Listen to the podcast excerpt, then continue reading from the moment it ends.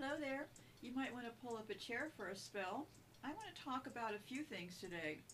Number one is I like to get to the source of things, and because I have spoken a great deal about vaccines, I found an interesting juncture of time that the vaccines got, um, well, escalated, and the additives being put in the vaccines. So I want to talk more about that today.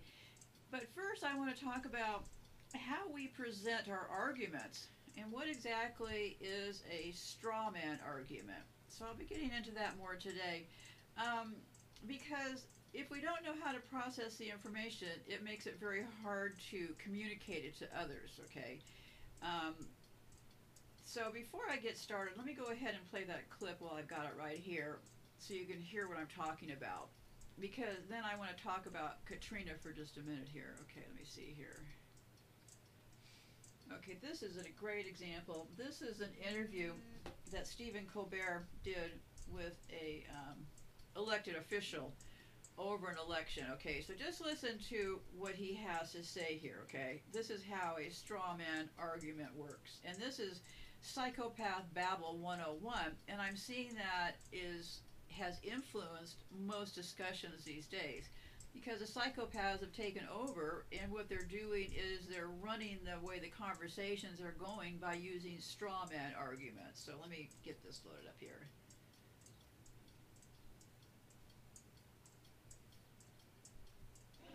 Let's, let's talk about your opponent, Sue Kelly, for a second. Sure. Besides the economy, reproductive rights, taxation, the environment, and education, where do you and Sue Kelly differ? Well, she voted for this war, which I would not have voted for. She voted for. So you'd rather see Saddam back in power? No, but I'd love to see a plan that, a convincing plan that would show us a way to victory in Iraq. Stay the course. I've heard that, and, Okay, uh, but it didn't sink in? well, I think that, That's how a straw man argument works, okay? Um, they start introducing a lot of craziness. So what I will be doing is, um, first I want to talk about, that would help, let me see here. First I want to talk about Katrina in New Orleans. I just can't give up on New Orleans. New Orleans is where a lot of horror got started, okay? And um, while I was looking into if there was any recorded information as far as recorded knowledge as far as dynamite being used on the levees, because I mentioned in, I don't know, the last show I think it was, that I suspected that the levees at Katrina may have gotten breached by dynamite. So let's clear that up and then we'll get into the topic for today. So I found a couple of pieces. Um, yeah, I believe that they used dynamite this time during Katrina, okay? Um, I believe Katrina was a completely racially motivated event. And go look for all of the issues with Katrina. I mean, just the fact that they were pulling white people out of out of Louisiana and leaving all the black people behind. Okay, so that should have been your first clue. Okay, so here's this article I found, which is very interesting. Excuse me. Um, it said, "Could the levees in New Orleans have been intentionally blown out in order to provide the justification for total FEMA federal takeover?" The locals certainly think so. Yet, as usual, the mainstream media is barely picking up on this wave of opinion. Katrina was not the monster described. The storm passed through with relatively minor damage. This, that's the opinion. That wasn't a big deal, right? According to the New York Times, this Dr. Shea Penland was surprised because the break of the levees was along a section that was just upgraded. It had a vertical concrete wall several feet thick. So what I've done is I just pulled together some quotes, okay? So I found a quote in the New York Times saying that they were surprised that that levee broke, right? Many locals have come forward to suggest that levees were breached on purpose by the authorities. This scenario is not so crazy as it sounds. The have you noticed also that when you mention something to people these days, their first reaction is to call you crazy? Well, maybe that's just my take on it, but the exact same thing has happened before and in the very same city. In 1927, the Mississippi River broke its banks in 145 places, depositing 30 feet of water over 2700,000 no 27,000 square miles of land. The great disaster changed American history. Blacks were driven northward. White business owners pressured the state to dynamite the levees upstream, releasing torrents of water into black areas. Blacks were forced to work on flood relief at gunpoint like slaves. The above information comes from the book Rising Tide The Great Mississippi Flood of 1927 and How It Changed America by John M. Barry. Levees were also intentionally blasted after Hurricane Betsy struck New Orleans in 1965. So, yes, I would say New Orleans has a history of blowing up levees. There were reports of many explosions heard in New Orleans. Officials say they were transformers blowing up. Total Information Analysis has reported a claim by intelligence expert that 25 ear witnesses cited explosions immediately before the levee breach. This writer has engaged in numerous arguments over the question of why. See, this is a part that everybody has trouble transitioning into, right? Because the belief that evil, the understanding and belief of evil is not there, right? Because they've hidden that, just like they hid the term psychopath from us, right? The, the true definition, because that would help us to identify who they are, right? So, yeah, so people have this thing with how can you possibly be saying that your own government is poisoning you? Well, I'm pretty much proof positive, right? I now have four transformers outside of my house in pretty shaky condition. That is the government. But see, that was the first part of their strategy was to convince everybody that no matter what, the government was always going to be right. What's getting shaken now?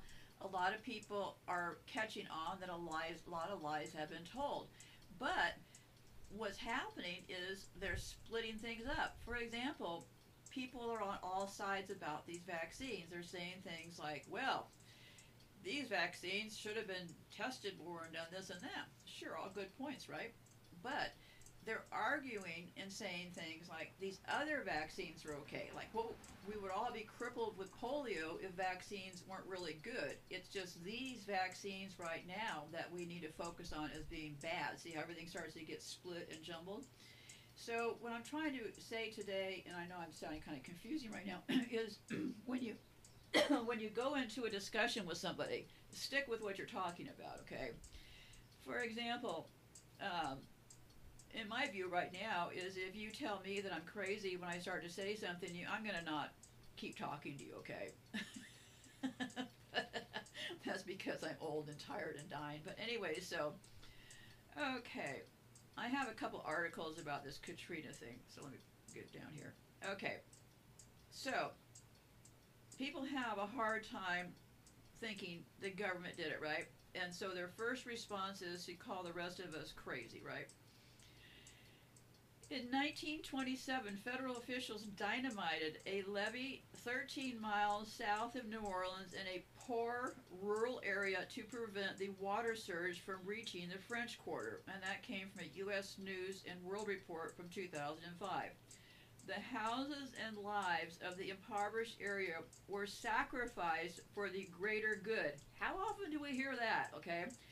and uh, usually it's black people who are sacrificing for the greater good now aren't they or us poor working class people no death toll oh, let me see here so the homes and lives of the impoverished were sacrificed for the greater good when this breach flooded the lower ninth ward st bernard and Plaquemines parishes no death toll from this event is available, likely because many of the victims were people of color whose deaths were routinely overlooked. And this person went on to say many residents I interviewed post Katrina believed that the government had also dynamited a levee in 1965 with Hurricane Betsy, a storm that killed 81 poor, mostly black people in the lower Ninth Ward. Whether or not this is accurate, this belief compelled some residents to stay behind during Katrina to patrol the levees and protect their property. You will also notice in this country, if you're not from here, that black people do understand how dangerous the cops are. It's us white folks who haven't gotten the memo, right? They're equally brutal, not equally brutal. I don't like to get into comparisons, okay? But you can also be white and get locked up in jail in this country, okay? There are numerous witnesses to the explosions, sounds, and divers have found a 30 foot crater at the bottom of the 17th Street levee that flooded the 9th Ward. So, in addition, they said historically towns have blown levees upstream to prevent their own town from flooding. So, blowing up levees was nothing new for Louisiana. So, yeah, um, said um, when the rains broke records in April 1927, the Gulf of Mexico was full and worked as a stopper to the Mississippi. The Mississippi was full too, pushing its own waters up tributaries, breaking levees, and causing flooding as far as Ohio and Texas. All that water had to go somewhere. It couldn't go to New Orleans. Panicky city fathers told the Army Corps of Engineers it would devastate the regional economy. To save New Orleans, the leaders proposed a radical plan. South of the city, the population was mostly rural and poor. The leaders appealed to the federal government to essentially sacrifice those parishes by blowing up an earthen levee and diverting the water to marshland. They promised restitution to people who would lose their homes. Government officials, including Commerce Secretary Herbert Hoover, signed off. On April the 29th, the levee at Caernarvon, 13 miles south of New Orleans, succumbed to 39 tons of dynamite. The river rushed through at 250,000 cubic feet per second. New Orleans was saved, but the misery of the flooded parishes had only started. The city fathers took years to make good on their promises, and very few residents ever saw any compensation at all. The water, which had started rising on Good Friday, they love those holidays, don't they? Would not recede until July. Many victims would never return to their homes. Hoover, who won support for leading relief efforts, went on to the win for presidential election. See how it works. They set this up, and then he gets the win for moving on, right? He gets to be the hero. This is how they've developed this whole system. For example, Daniel Ellsberg just supposedly passed away at 92 people are saying, well, last great American hero, a real whistleblower, that Daniel Ellsberg. Does anybody have any common sense in their brains? Daniel Ellsberg is one of them, right? He was, they do these whistleblower things to tell us what they're doing before they get caught, right? So he exposed all of this stuff. Just use common sense. Use your brain how long would it take to figure out who Daniel Ellsberg is? Well, go over to his Wikipedia page for starters, okay? In the first lines, you'll read a couple of red flags. It was released to the New York Times, red flag number one. Where was Daniel Ellsberg working at the time? He was working for the RAND Corporation. Who set up the RAND Corporation? Well, our old friend Curtis Emerson LeMay founded the RAND Corporation after he stopped bombing the rest of the world and was retired from the Strategic Air Command. He founded, was one of the founders of the RAND Corporation, which also employed Ellsberg. So they all connect. So, you know, I would caution you to you know, when somebody's speaking, the first thing I do is I take a quick look at who are they, right? and it's not hard. Um, Was he telling the truth about what went on? Well, of course he was, because they're exposing themselves in ways that we will catch on to. So now that I've run completely off course here, I'm just kind of tired. All I'm hearing lately are, oh, this whistleblower, what a hero. Oh, this person, oh, what a hero. Be careful what you're saying, okay? Be careful what you're agreeing to, is all I'm suggesting, okay?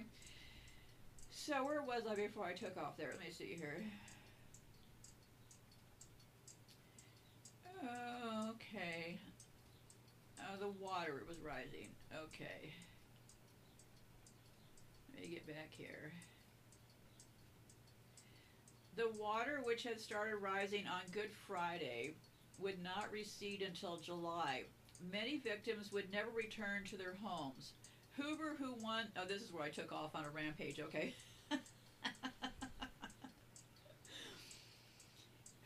Who won support for leading relief efforts, went on to win the presidential election. And the Corps of Engineers, who had said the levees would hold, was humbled. Some person, people complained about the Corps, but they never blamed the river. They understood that's the river, that's nature, that's what it's supposed to be doing. Well, until you realize that um, that river got 30 tons of dynamite to blow out all those black people's homes. And that river was overflowing because they know how to manipulate the weather. So this none of this should be a surprise, right? Okay, so let's get to the subject for today. This is um, well, I don't know how to start this, so let me just start it. Okay, there's been a lot of talk recently about vaccines again because Robert Kennedy Jr. is running for president, right? And he is alluded to being an anti vaxxer, okay? And he has talked about some interesting things, and it gave me a time point to work on because there's a time when all this stuff got rigged, and there was a time when they escalated the number of vaccines children in this country get. I started all of this years ago with the vaccines because I was so shocked when I looked up the charts of vaccines for children in the United States versus other developed countries, and the vaccine schedule is really horrendous. So that got me going on all of this, and it's just been interesting all along this whole argument about vaccines because there are no good vaccines, okay? And you really start to split the dice up when you get into one of these straw man arguments as far as vaccines. So this was from an interview with Piers Morgan with RFK Jr., okay? He said, You've been opposed to vaccines for a long time, very heavily critical of the COVID vaccines. Kennedy says, I won't make his voice. Although I'm tempted, that's not true. And he said, Well, you're not a vaccine denier, but you are very, very skeptical, a very public voice of skepticism about the efficiency of vaccines. Would that be fair? Kennedy says, What I've said is vaccines. I'm not anti vaccine. I think vaccines should be subject to the same level of rigorous testing as other medications. And that is the only thing, my only position. Listen, I fought to get mercury out of fish for 40 years and nobody called me anti fish. I'm not anti vaccine because I want safe vaccines. And I think everybody wants safe vaccines. And as we all now recognize, the COVID vaccines were neither safe nor effective. Then the, the next question was, and this is for an interview on April the 27th, and we're right now at June the 17th. Okay, so just a couple months ago. He went on to ask, so this is a taboo subject that I think a lot of people would hesitate to even bring it up, but I've read a lot that you've written on it. I don't agree with it all, but if I don't, but I don't agree with it all, but I don't think you're crazy. You're not anti-vaccine. You say you're you say you vaccinate your own children, but you have concerns. Tell me first what the reaction is when you tell people you're skeptical of the vaccine regimen of the United States. Kennedy says, Well, like you said, I'm pro vaccine and I've never said anything anti vaccine. But I read the science, and the science is very clear that some of the vaccines, and what you have to understand is that the vaccine regimen changed drastically around 1989. The reason it changed is that Congress, drowning in pharmaceutical money, did something they never did for any other industry they gave blanket immunity to those to all the vaccine companies so that no matter how absent the quality control, no matter how toxic the ingredients or egregious the injury to your child, you cannot sue them. So there's no depositions, there's no discovery, there's no class action suits. All of a sudden, vaccines become enormously profitable. I got three vaccines. I'm six. This is him talking, not me. I got three vaccines. I'm 63 years old. My children got 69 doses of 16 vaccines to be compliant. A lot of these vaccines aren't even for communi- communicable, casually communicable diseases like hepatitis B, which comes from unprotected sex or sharing needles. Why do we give that to a child the first day of their life? And it was loaded with mercury. And the interviewer says, and we do give that to children. And Kennedy went on to say, we continue to give it to them. Mercury has been taken out of three vaccines in this country, but it remains in the flu vaccine.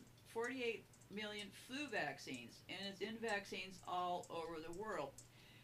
Okay, now, so what I'm going to be doing here is I'm absolutely not going to be arguing about these vaccines, okay?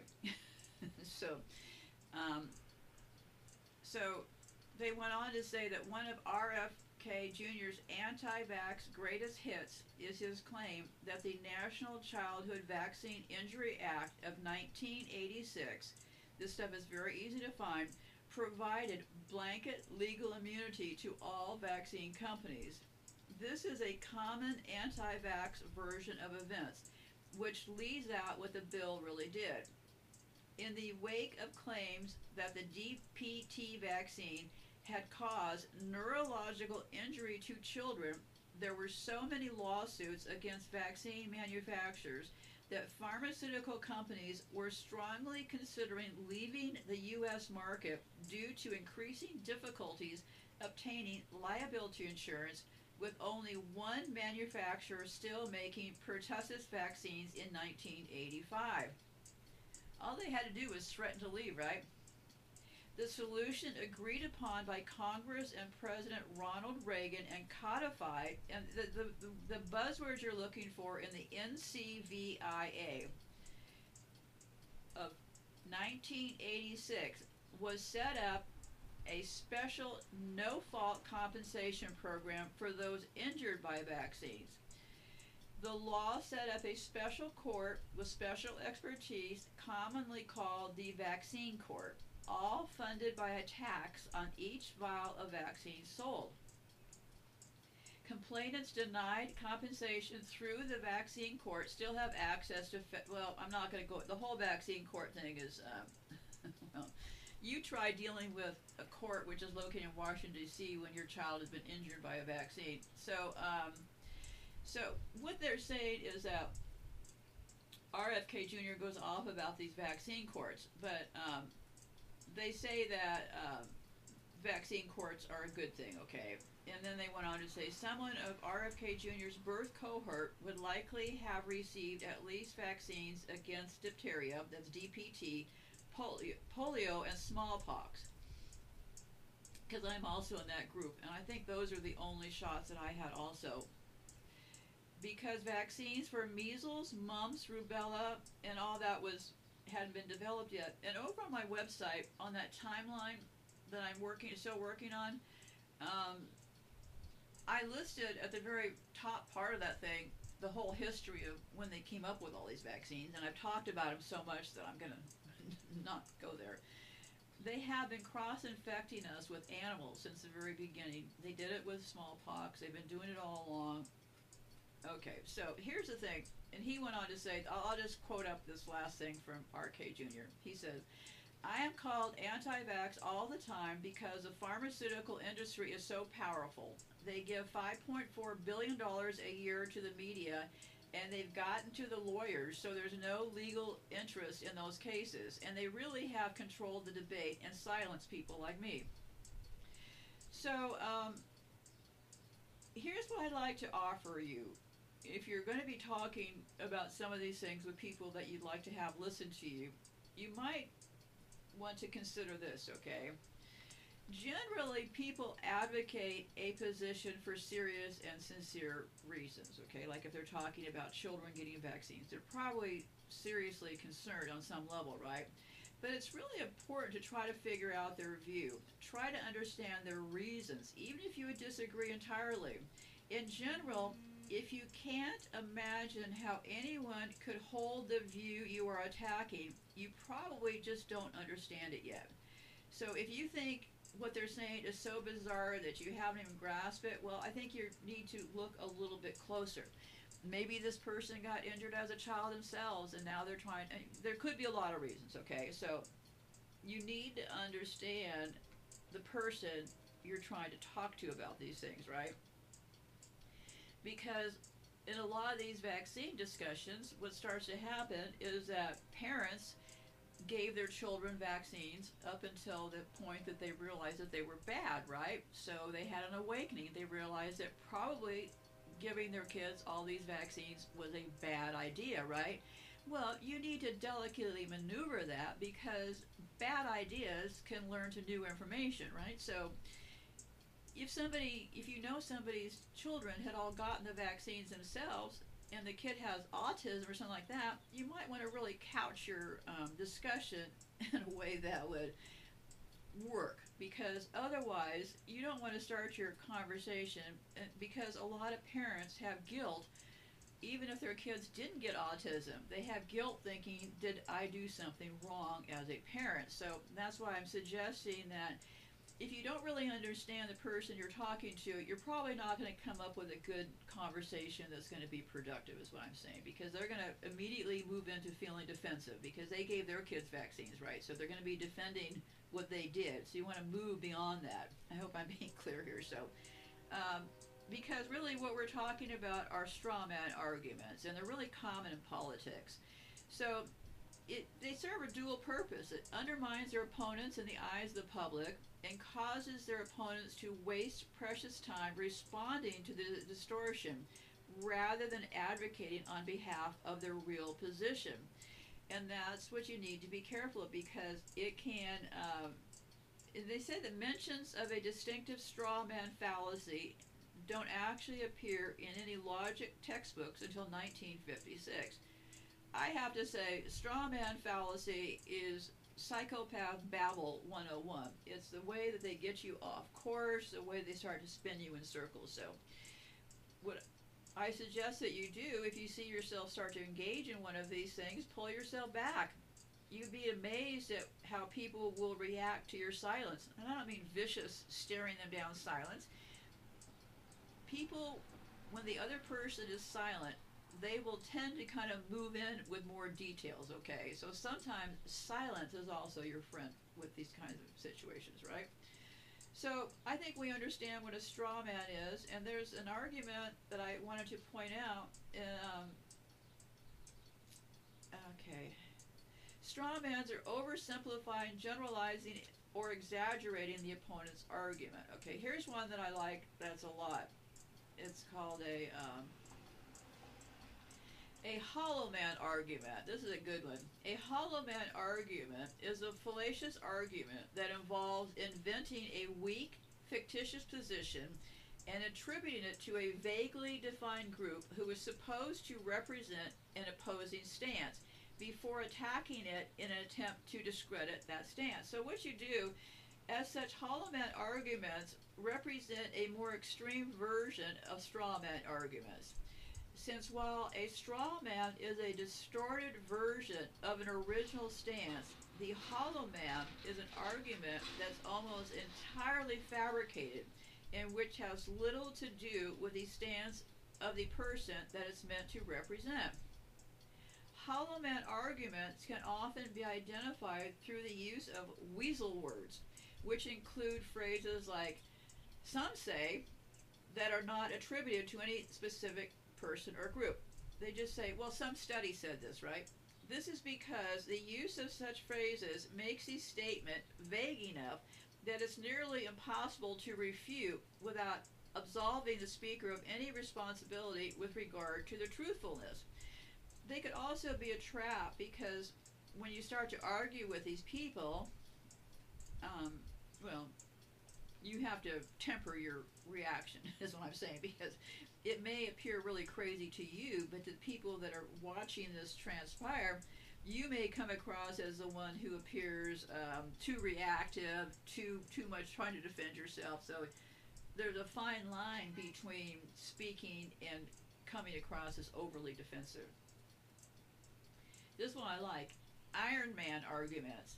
An Iron Man argument is a fallacious argument that involves distorting your own stance in order to make it easier for you to defend. Essentially, an Iron Man is constructed in a similar way to the way you would construct a straw man by rep- misrepresenting an original stance. But this time, it's in order to strengthen your own stance rather than to weaken your opponent's. One of the most prominent ways to create an Iron Man argument is to use vague statements that are easy to agree with, even if they don't have much to do with your actual point. For example, consider the following exchange. This reporter said, Recently, citizens have been complaining that you haven't actually passed any anti corruption laws since you were elected, despite your promises. What can you say about that? And the politician responds, all I can say is that we are working hard to make sure that we do what's best for everyone, and I just want to be sure that we end up doing the right thing. Following our moral compass takes courage in hard times, but only if we remain steadfast in our beliefs will we be able to prosper and grow stronger together. The politician doesn't say anything that is directly related to the question that they are being asked. Instead, he's simply making abstract statements that almost anyone would agree with and adopts this vague agenda as his stance. This means that instead of defending his true actions, he's arguing in favor of concepts that are much easier for him to defend, such as doing the right thing. So, yeah, um, a steelman argument is an argument that distort. Did I ever talk about this? Um, oh, yeah, here's what you do when you're doing a steelman argument. Okay. Was that a Steelman argument? Let me scroll up here. Make sure I got the right argument. No, that was Iron Man. Okay, yeah, this was Steelman I want to talk about. Okay. Steelman argument.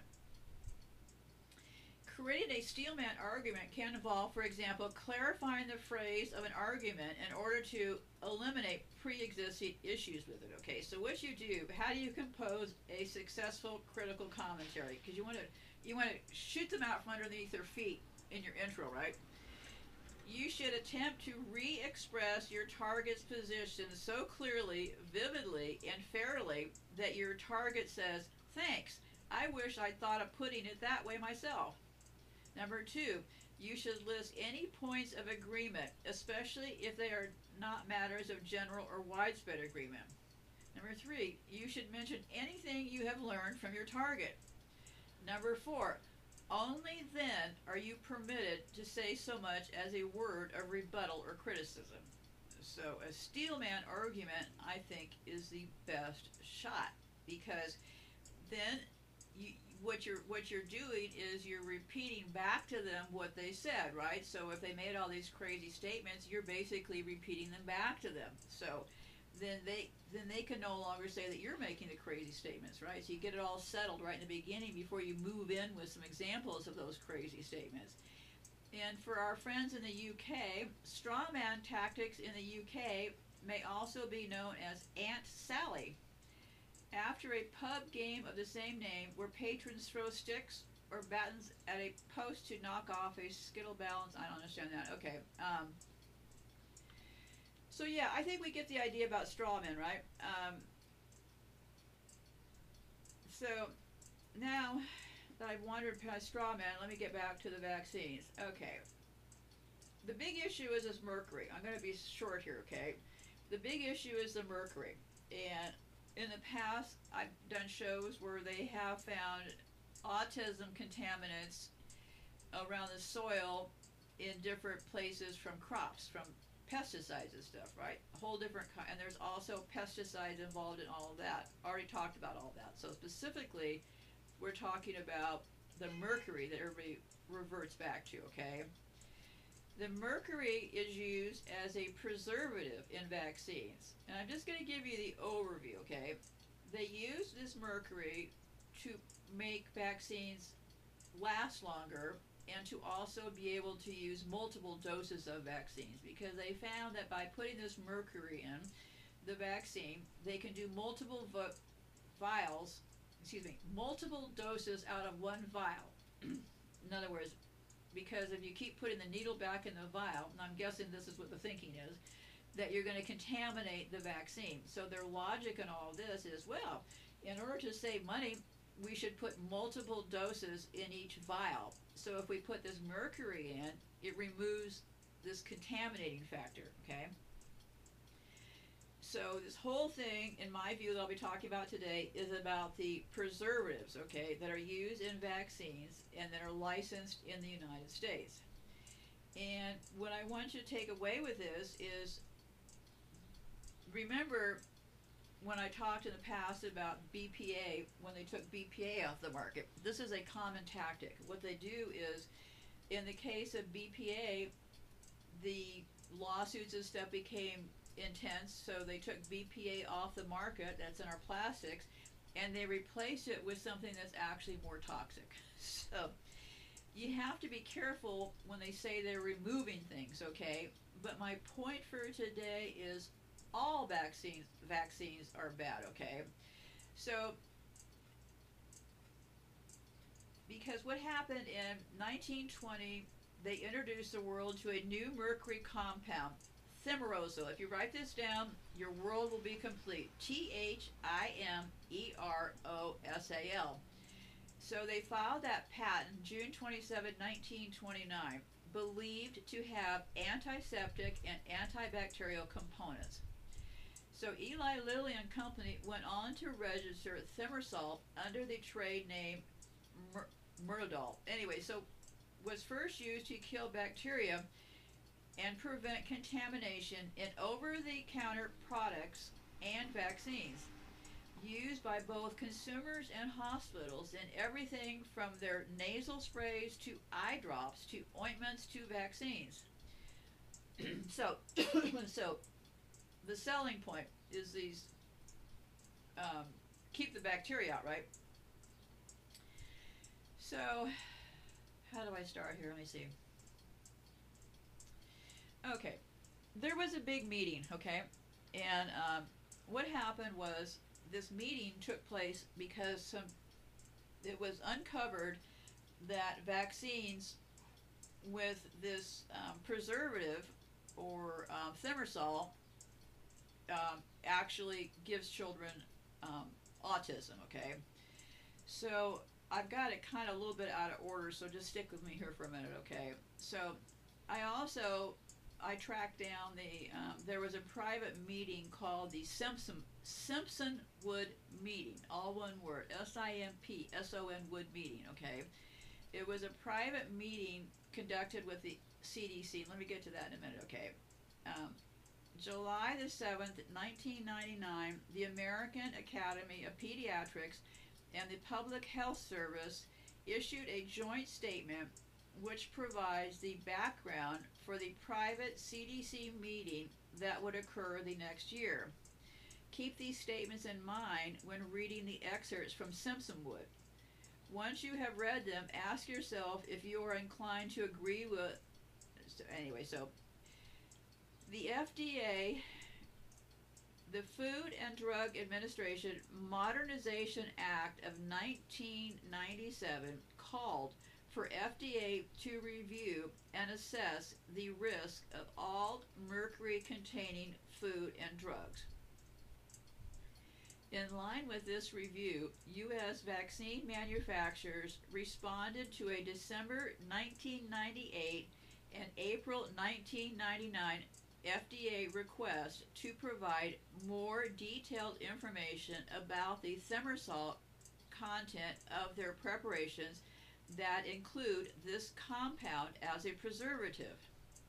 Thimerosal has been used as an additive to biologicals and vaccines since the 30s. There are no data or evidence of any harm caused by the level of exposure that some children may have encountered in the vaccine schedule. See, this is why they don't do studies, right? The recognition that some children could be exposed to a cumulative level of mercury over the first six months of life that exceeds one of the federal guidelines. Well, here's what's going on. Children are getting mercury, okay? The minute a baby is born, they get mercury, okay? So, um, so what happened was there was a report that came out that identified this thing as a um, as a problem. Okay, um, come on. the recognition that some yeah, so th- they said there was a paper that came out, and it's it's down here. Okay, the primary focus of the private discussion was a study led by this person called Thomas Verstraeten, V E R S T R A E T E N. So, this study that he did increased risk of neurological impairment after high exposure to thimerosal containing vaccine in first months of life. So what happened was was that um, somebody summarized his report. So let me read the summary. This study, conducted by investigators at the CDC using the vaccine safety data link of computer. I'm lost here. Okay. Um, okay, let me back up here a second. This person came out, this Versigstein person comes out with this, okay, and that blew this whole thing up. Uh, so that was 1998, 1999. In 2000, they had this Simpson Wood. It's called the Simpson Wood Conference, all one word, Simpson Wood Co- Conference. Officially titled because it means the scientific review of vaccination, vaccine safety data link information. It Was a two-day meeting convened in June 2000. So these other things, this person's talking about, there's confirmed evidence that mercury's in these things, right? Okay, so they convened this meeting in 2000, and also the report is very easy to find. I have the complete file already downloaded myself. Okay, so two-day meeting convened in June by this by the Centers for Disease Control held at the Simpson Wood Methodist Retreat and Conference Center in Norcross, Georgia. The key event at the conference was a presentation of data from the Vaccine Safety Data Link examining the possibility of a link between the mercury compound thimerosal in vaccines and neurological problems in children who had received those vaccines. A 2005 article by Robert F. Kennedy Jr., published by Rolling Stone and Salon, focused on the Simpson Wood meeting as part of a conspiracy to withhold or falsify vaccine safety information. However, Kennedy's article contained numerous major factual errors and, after a number of corrections, was ultimately retracted by Salon. Nonetheless, on the basis of Kennedy's claims, the conference gained notoriety in the anti vaccination movement. So, so the conference, and I, I looked up their wiki page to kind of get these dates in order. The conference was convened following a resolution by the Congress of the United States in 1997. So convened in 2000. So this was because they're, they the three vaccines of primary interest were discussed. Hepatitis B vaccine, DPT vaccine, and the HIB vaccine. Attendees included experts in the field of autism, pediatrics, toxicology, epidemiology, and vaccines. Also in attendance were approximately half a dozen public health organizations and pharmaceutical companies, as well as 11 consultants to the CDC. So, um, the meeting served as a prelude to vaccine policy meetings held by the Advisory Committee on Immunization Practices, which sets the U.S. vaccine policy for the CDC. So you need to know these words to know what to look for. So you're looking for the Advisory Committee on Immunization Practices, or ACIP. The session was also to serve as the initial meeting of the ACIP work group on thimerosal and immunization. Presentations and supporting documents from the conference were subject to a news embargo until June the 21st, 2000. So evidently it was a secret meeting, at which point they were published by the ACIP. After the conference, researchers carried out a planned second phase to further analyze and clarify these studies' preliminary findings. So, yeah, so they got themselves together. The Simpsonwood transcript was uploaded in a 259 page PDF by the group, and write this down safeminds.org, all one word, S A F E M I N D S.org. Safe Minds obtained the transcript of this meeting along with private meetings, so take a look at it and read it for yourself. Learn to be your own seeing eye dog. Stop having other people be your seeing eye dog. Facts are important, and research is critical. So, anyway, so yeah, so this all has to happen. Um, Robert Kennedy actually kicked this all off, but you know, what does that mean? I don't really know. Um, here's here's the thing.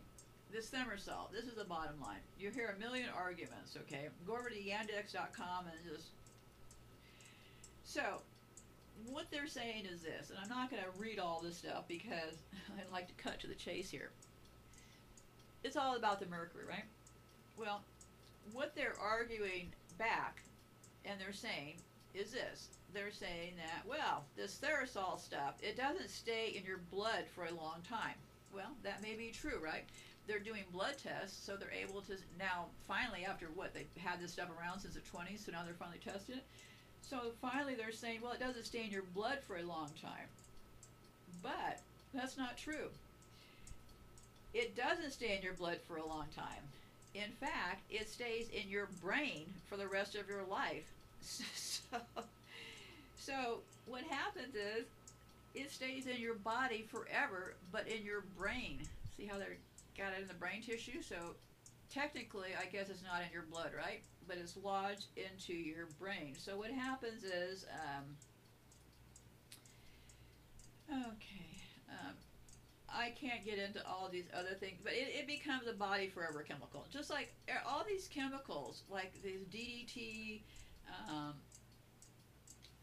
nuclear, all of them are DNA destroyed, okay? Um, and also, the interesting thing is, since they got caught with this Thimerol stuff, they um, started coming up with some vaccines that don't have it. So the smart crowd can go into their doctor and say, "Oh, well, you know, we're going to get the vaccines, but we don't want that one over there. We want the non-Thimerol one." See how it starts to really split things up? See here again. Now you're arguing that some vaccines are good, right? Um, so I think you get my point for today. Um, FDA, uh, they said that this is from the FDA page. Uh, although all vaccines routinely recommended this routinely recommended for children six years of age and younger in the U.S. are available in formulations that do not contain Thimerol. Thimerol has a long record of safe and effective use in preventing bacterial and fungal contamination of vaccines and no ill effects established other than hypersensitivity and minor local reactions of the injection. There is a robust body of peer reviewed scientific studies conducted in the United States and countries around the world that support the safety of thimerosal containing vaccines. The scientific evidence collected over the past 15 years does not show any evidence of harm, including serious neurodevelopmental disorders, from use of thimerol in vaccines. Specifically, the Institute of Medicine, now known as the National Academy of Medicine, and others have concluded that the evidence favors rejection of a link between thimerol and autism.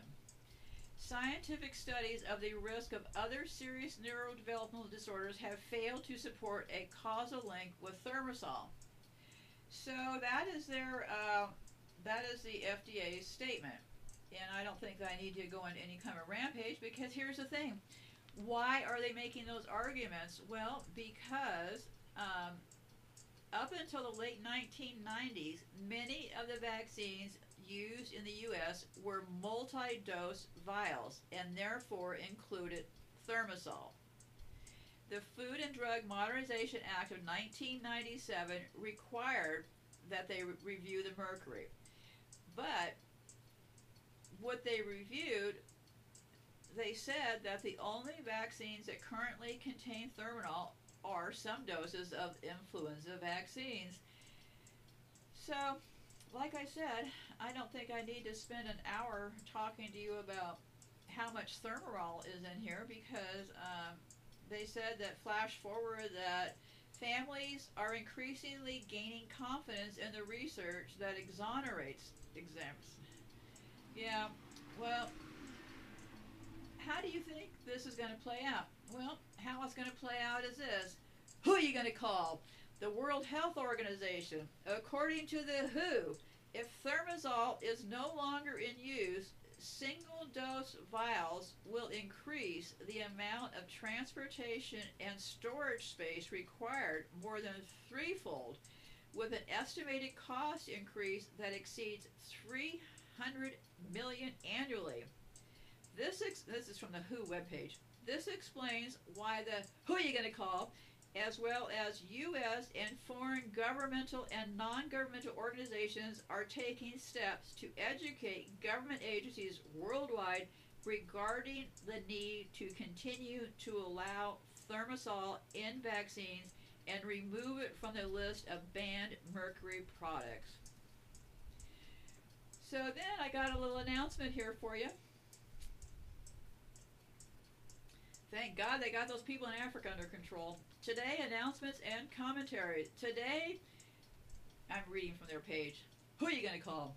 Today, we commend the AAP, that's the American Association of Pediatrics, who has announced their endorsement of the recommendation of the, who are you going to call, Strategic Advisory Group of Experts on Immunization pertaining to the use of thimerosal in vaccines.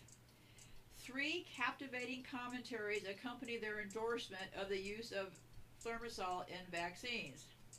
The first, titled Ban on Thimerosal in Draft Treaty on Mercury Why the AAP's Position in 2012 is So Important, provides the rationale for the call for the removal of thimerosal from vaccines in 1990.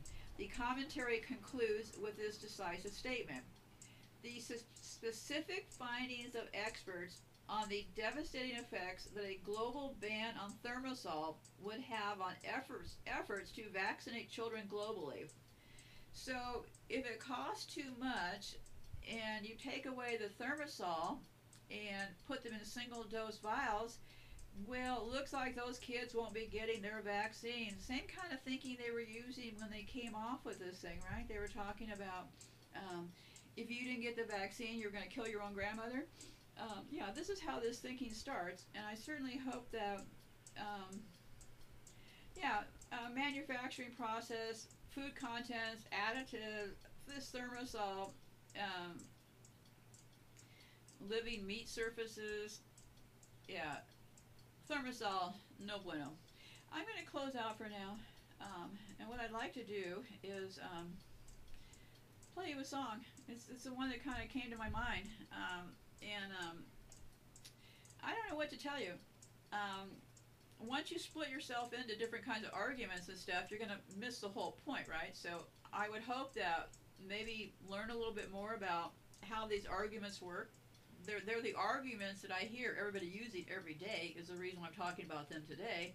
And if you want to have some sanity in your life, I would, well, personally, at this stage of my game, if, if, if you if you're so opposed and that's your thing, I'm not interested in talking about you. But um, but if there's somebody that you care and love and want to try to encourage over to your own side, maybe try a new approach. This approach that everybody tried with spamming each other with tons of things going back and forth is clearly not going to work, okay? So we are really so it's up to you. It's up to you. A lot of relationships have been ruined over things like vaccines. So can you repair the damage by bringing some logic to the gunfight? Well, I would hope so. I would hope you would at least give it a shot because facts matter, okay? Just stick with the facts and you'll be okay. This song is called, the group is called America, and it's called A Horse with No Name.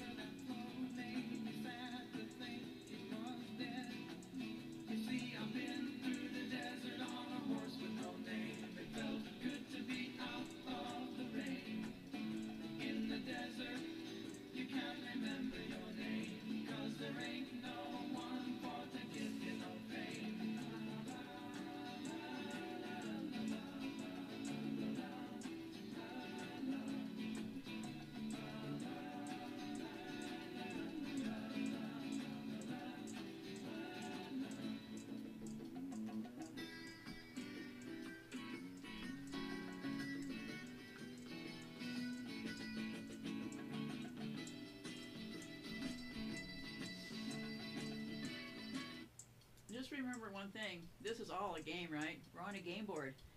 You came here to play. What's your next step going to be? We're getting the shit kicked out of us in this house right now. I mean, the holy crap kicked out of us. But we have another strategy. We keep working on new strategies, right? And be safe out there. I will be back for more because I am going to go down when I go down, okay? And um, I'll go down when I'm ready to go down, when I've said all I have to say. Because remember, these psychopaths are a bunch of dickless wonders, a bunch of cowards, right? They got to attack us from the sky. They can't come up and come up with a decent argument. They got to come up with all this psycho babble, all this straw man crap. So, anyways, be safe out there. And I'll be back to give hell when I have something else to say because I have figured out the uh, electricity thing, okay? I got it completely nailed because if you're to pull a scam, pull it on a cheap one, right? So if they're harvesting electricity from the air and charging us money for it, right? Anything on a variable rate they can use to their advantage, right? So, what does all this mean? Well, here again, another straw man argument. People are talking about the cost of nuclear versus this. Well, we came from an advanced society. Electricity is what they are using to harm us. We didn't need electricity. The people in India don't need air conditioning. We didn't need this to begin with. See how these things get going, right? Because all of a sudden you're down the road talking about vaccines and stuff when we didn't need them in the first place, right? Just like everybody's talking about whether we use nuclear or air. But anyway, I have a conclusive, I mean 100% conclusive, that nuclear plants are there to destroy our DNA and us. And here again, we're back into these straw man arguments. Everybody's talking about What's better, nuclear or sun? Well, they're all phony, right? they're all made up. None of them mean anything. So, all I'm suggesting for today is just be careful when you start to engage and you want to share information just be just be cognizant of how you're sharing it and that you're not falling into the traps that have become oh so familiar to all of us because basically people just really run in circles instead of answering questions these days. It's it's become a skill set that people have. And if you if you focus on what your message is you'll have a much easier time because you won't find yourself getting exasperated and running in circles so the minute you start to see yourself going in circles, either pull yourself back in, take a breath, and try to fairly communicate your position. But first, understand what the other person believes and thinks first. Don't just tromp it all in there with all that you have to say. So here we go.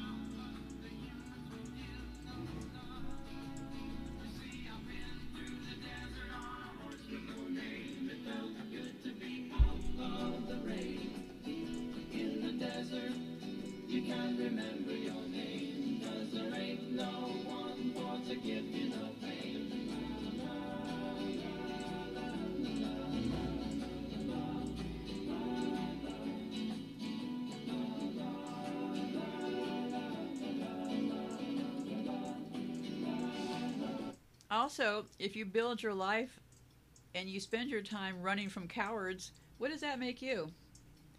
They have everybody running like cowards, right?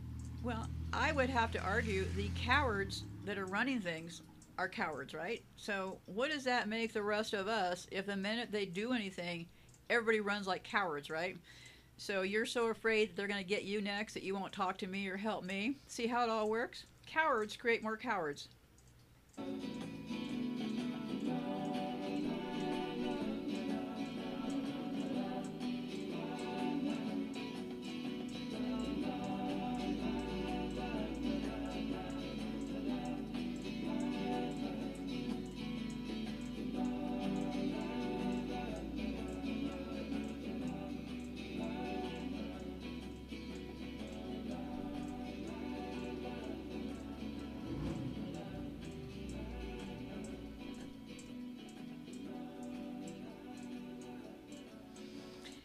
Safe out there. Goodbye for now. Just remember follow your own instincts. We have our own thought processes. We have our own abilities to do these things. We never needed them in the first place. So the first thing is to understand do you want to believe lies or do you want to figure out a way to survive amongst the lies? So be safe out there. Goodbye for now. Just live to kick another day.